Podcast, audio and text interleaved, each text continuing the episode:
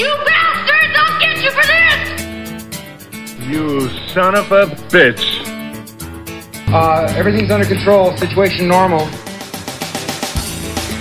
By the way, ladies and gentlemen, as always, this stuff in lieu of actual entertainment. Alrighty then. Hello and welcome back. This is Story Time, and I am Gamer Dude. Glad to have you with us for some more stories this week. Today we're going to meander a little bit. That's my fancy way of saying I'm not exactly sure what the topic is. I kind of know. I kind of know where I want to go. This is something that's been bouncing around in my head for a while. More so recently, I guess, because of the current state of the world and the current state of the United States. But it's something that I've witnessed in my lifetime, and I thought I'd talk a little about it today. It was actually kind of inspired by watching our Saturday night movie in our Discord, our little Netflix viewing party group that we have. I watched Taxi Driver this past weekend. It's actually the first time that I ever saw the movie. It came out in 1976. I'd forgotten it was a Scorsese picture, but I remember when it came out, I was a kid at the time, and my parents never wanted me to see it because it was so violent. It got all kinds of rough reviews because of the bloodshed that's in it. I'm not going to spoil the movie for you in case you've never seen it. And it is an interesting movie, some really great character development, some really great direction. And if you're used to the violence that we have in our movies today, it's not that kind of violent movie. It's kind of a slow boil, thriller kind of what's going to happen? What's up with this guy? What's going on with this guy? And then all of a sudden, boom! And that's all the spoilers I'm going to give you for it. But it's really well done. But Taxi Driver is a movie about an anti hero. And anti hero movies are something that we're doing a lot of these days. We don't side with the Superman guy, we side with the Joker. That's basically the way things have evolved in my lifetime. All the movies used to be Superman, the good guy. The TV show's the same way. The good guys win, bad guys lose. And in my lifetime, I've seen a huge change from the good guys winning to the bad guys winning, or at least being really admired. And I guess that's kind of what I want to talk about today.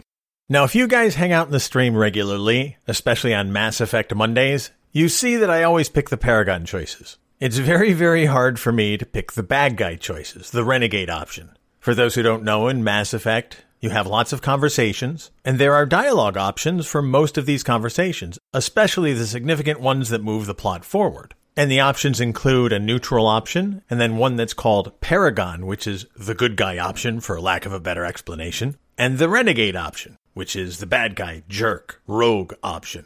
In my tendency in Mass Effect, and basically in every video game that I play where there are options, is to pick the good guy option. And I think that's a result of the way I was brought up. And it's also partly a result of the world in which I was brought up in.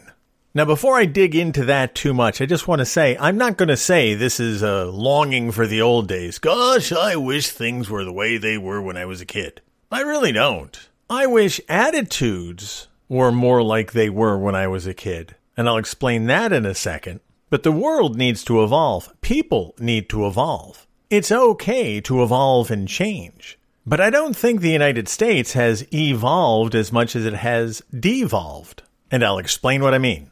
I'm going to pull out an old story that I've told before on the podcast, and I'm not going to go into as great detail this time as I did the last time, but it sets my frame of reference. When I was a kid, we were walking along the street and I found a $10 bill. Now, my first reaction wasn't to put that $10 bill in my pocket. My first reaction was to go to my mom and say, What should I do with this? And mom said, Well, you know it's not your money, so we're going to take it to the police and we're going to turn it in as lost money and we'll see what they tell us to do. And so that's what we did. We took the $10 bill to the local police department. The guy behind the desk told me that if nobody claimed it within 30 days, it would be mine. That's what happens with lost money. Somebody finds it, turns it in. If it's not claimed, I get to keep it. Now, my reaction my reaction to finding that $10 was not to pocket it, not to run off with it, not to keep it for myself. My reaction was, oh, this belongs to somebody else. What should I do with it? Now, is that as a result of what my parents instilled in me? Yeah, I'm sure, partly. Was it from the TV shows, from the movies, from things that I watched? Yeah, I'm sure, partly. Was it from the books that I was reading? Yeah. It was just everything around me created in my head, in my personality, in my character, whatever you want to call it the need to do the right thing with that found $10. So I turned that $10 into the police. We marked our calendar. 30 days went by. We went up to the local police department after 30 days. Nobody had claimed it, so I got to have my $10 bill.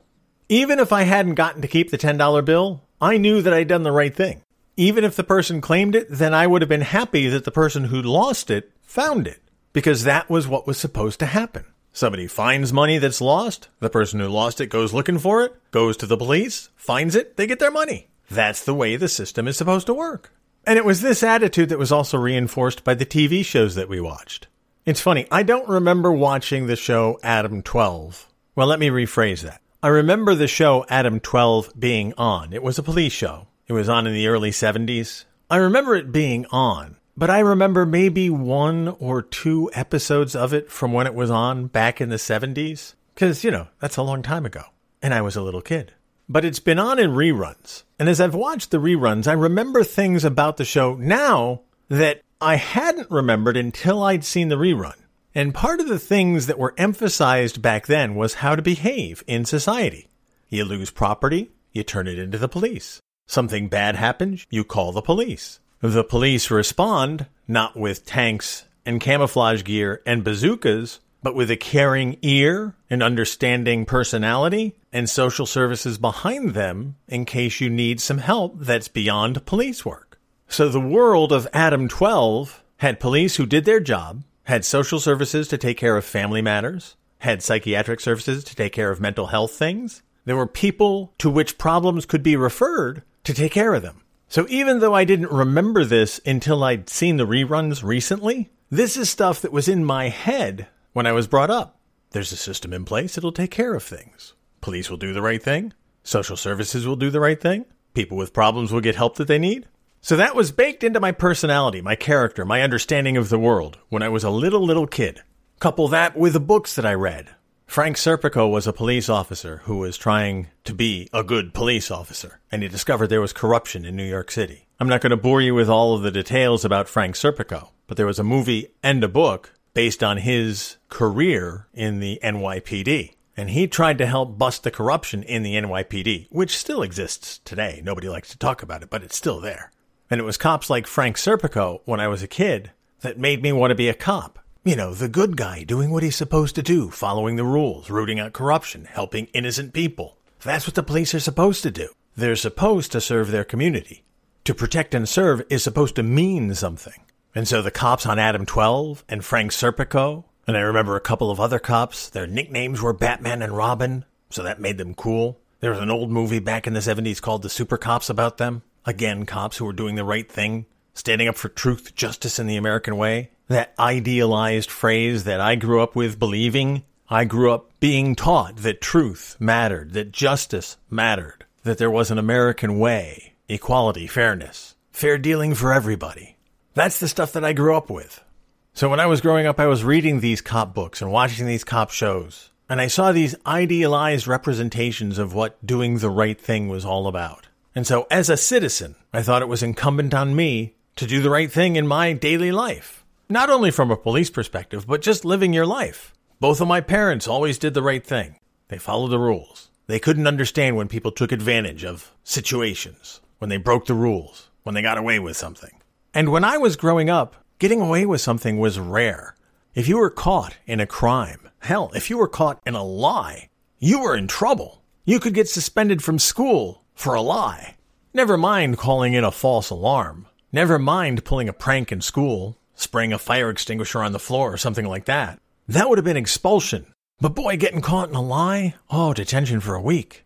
You just didn't do it. You didn't lie. You didn't cheat. You didn't steal. It was rare that people thought of doing stuff like that.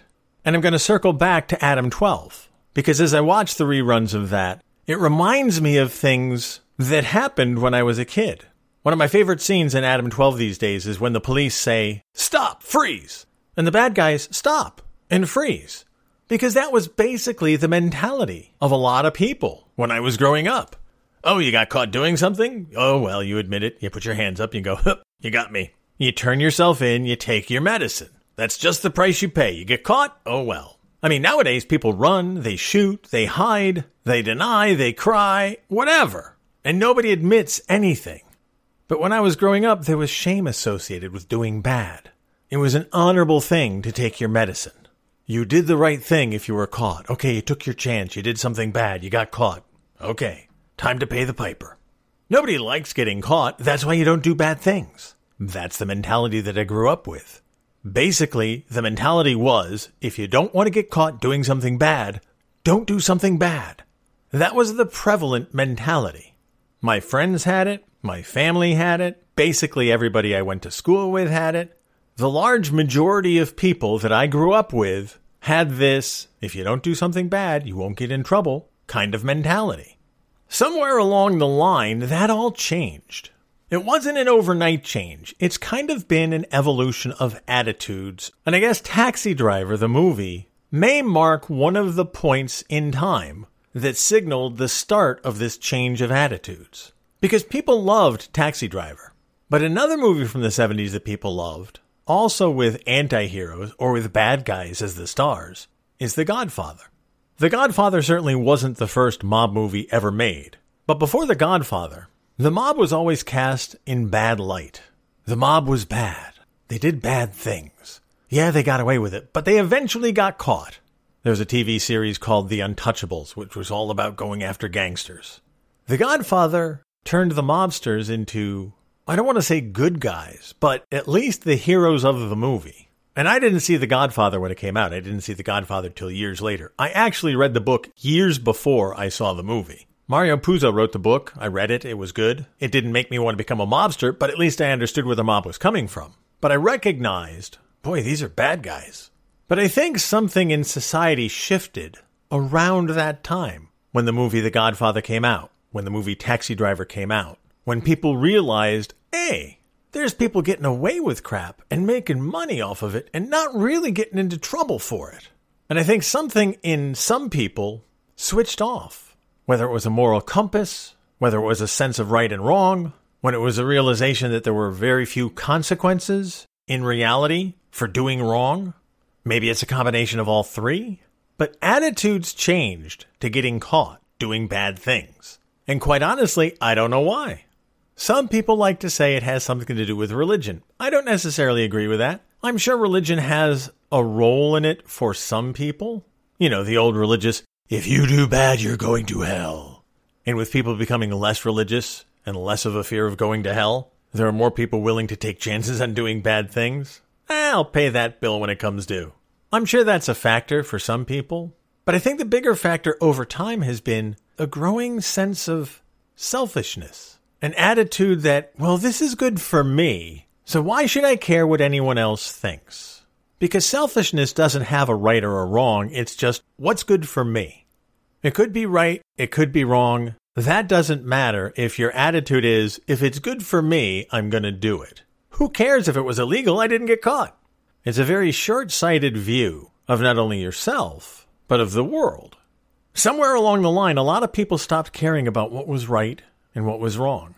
Somewhere along the line, people lost sight of the fact that there are rights and wrongs in the world. There are things that you do that are just wrong on a societal level. And there are things that you do that are just right on a societal level. Let's take just the most simple example. I'm walking along the street, I finish drinking water out of a water bottle, and I decide I don't want to carry the water bottle anymore because it's inconvenient for me and I throw it on the ground because pff, it's not my problem. Except it is. It is your problem. Maybe that one water bottle isn't a problem. Okay, maybe that one, if it was only one. But if 10,000 people all have that same attitude, or 10 million people all have that same attitude, how many water bottles are now on the ground instead of in a garbage can? And I know this is a very simple example. I'm just using it to illustrate the point.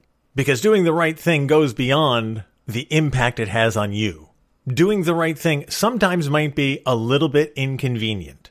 Living in a society with other people who also have interests and rights sometimes involves a little bit of inconvenience. You might have to carry that empty water bottle an extra 50 feet to the garbage can. Is it really that much of an inconvenience? It's not. It's just pure selfishness to decide not to do it. Some people mistakenly equate independence and freedom with selfishness.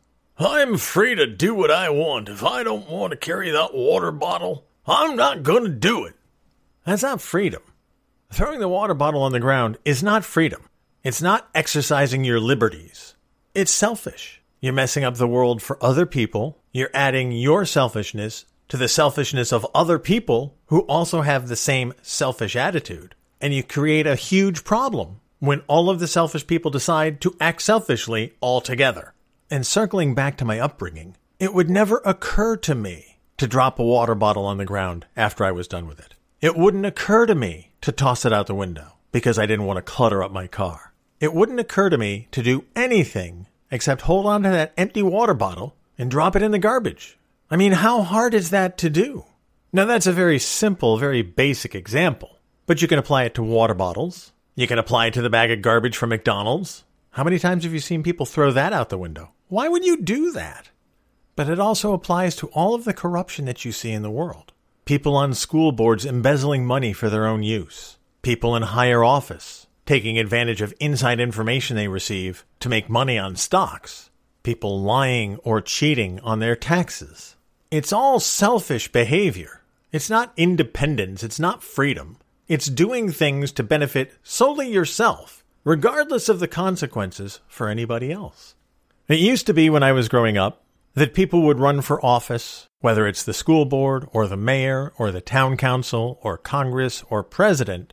They did it, at least in no small part, because they wanted to serve their community. They wanted to be a public servant. They had political agendas, but they had things that they thought were right for the town or the country, or even just your little school district, depending on what office we're talking about. People used to run for office to benefit the greater good, to benefit a large number of people, to benefit society. They had a vision for making overall society better for everybody, or at least for most people. It didn't involve partisan politics. It didn't involve benefiting businesses. It didn't involve depriving people of rights or liberties or opportunities. There were differing ways of accomplishing these goals depending on the political party you belonged to. The political parties are very, very different now than they were 40 years ago. The attitudes are very, very different now than they were 40 years ago. And again, it's a continuing devolution of attitudes. And I'm not suggesting one party is the best and one party is the worst, although it's pretty clear from previous episodes which party I favor these days. One party actually at least gives lip service to caring about people, and one party does not. But if you look at the party that doesn't care about most people, you can see it's spurred on by mostly selfishness. The selfishness that I've been talking about all episode. That selfishness motivates them both to advance their own interests, solely their own interests, and the interests of a very select few. The interests of society as a whole play no factor in most of the day to day decisions of that party. Now, I don't want to go too far down that political rabbit hole, but the partisanship that we see today, this yelling and screaming across political aisles, has its genesis in a selfishness that has grown over the years. It didn't used to be this way, but the prime example of it in today's world, and I'm recording this in September 2020 just for perspective, the prime example of this selfishness is politicizing the use of face masks in an era where we are facing an unprecedented pandemic. If you take my water bottle example and just substitute face mask, how difficult is it to wear a face mask? Is the same question as how difficult is it to carry an empty water bottle to the garbage can? It's not difficult at all. At most, it's a mild inconvenience. And yet, the screams of infringement on liberty, the screams of infringement on my freedoms, the screams of, you can't tell me what to do, is all based on a selfish attitude, a refusal to do the right thing, a refusal to follow the rules, a refusal to care about anybody but yourself. There's no other logical explanation for it. There simply is not. It's just selfishness. Now, does that selfishness have its roots in Travis Bickle doing whatever he wants as a taxi driver? Maybe. Does it have its roots in Don Corleone running the family however he wants to run the family? Maybe. Does it have its roots in watching people get away with graft and corruption and embezzlement? Maybe.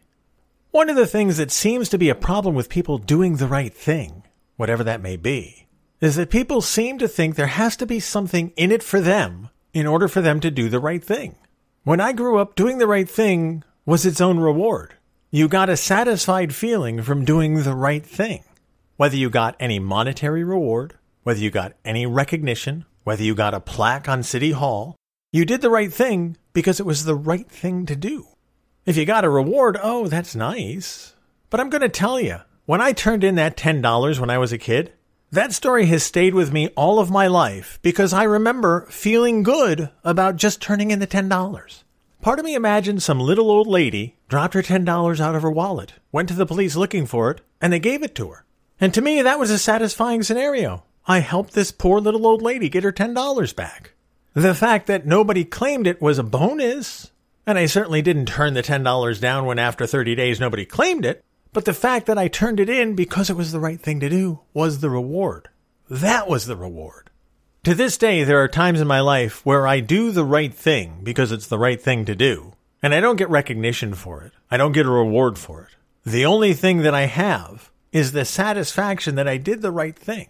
Did somebody else benefit from me doing the right thing? Yes. Is that a good feeling to me? Yes. Is that a reward? Yes. I'm not saying I do the right thing for no reward, but the reward that I get is a self satisfied feeling of doing the right thing. And I guess part of me just doesn't understand why that's not enough for some people. I don't understand why doing the right thing and seeing other people happy, doing the right thing and making somebody else's life better, doing the right thing and contributing money to a worthy cause, I don't see why that's not satisfying.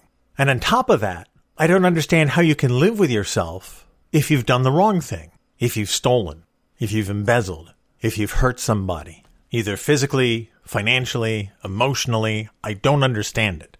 Maybe it doesn't make sense to you. Maybe it doesn't make sense to you that somebody gets enjoyment out of doing the right thing because it's the right thing to do. But I do. Maybe you don't understand why somebody wouldn't take advantage of an opportunity. But I don't understand betraying a friend's trust, the public trust, the trust that people instill in you if they put you in a position of authority or responsibility. I don't understand how you could betray people and their trust, whether it's in a work setting, a political setting, or a personal setting. It just doesn't make sense to me. I don't have any answers. I don't have an explanation. I did this episode mostly as an observation. The world has changed. I'm not really a big fan of the way it's changed. I'm hoping there's a way we can steer it back to a world where doing the right thing was the norm rather than the exception? I don't know if we can. I try to do my part in my little section of the world to emphasize good over bad, doing the right thing just because it's the right thing to do. I'm hoping it'll stick. And if you share the same philosophy, I encourage you to spread the word. Doing the right thing, it's okay. You actually feel kind of good doing it. So give it a shot.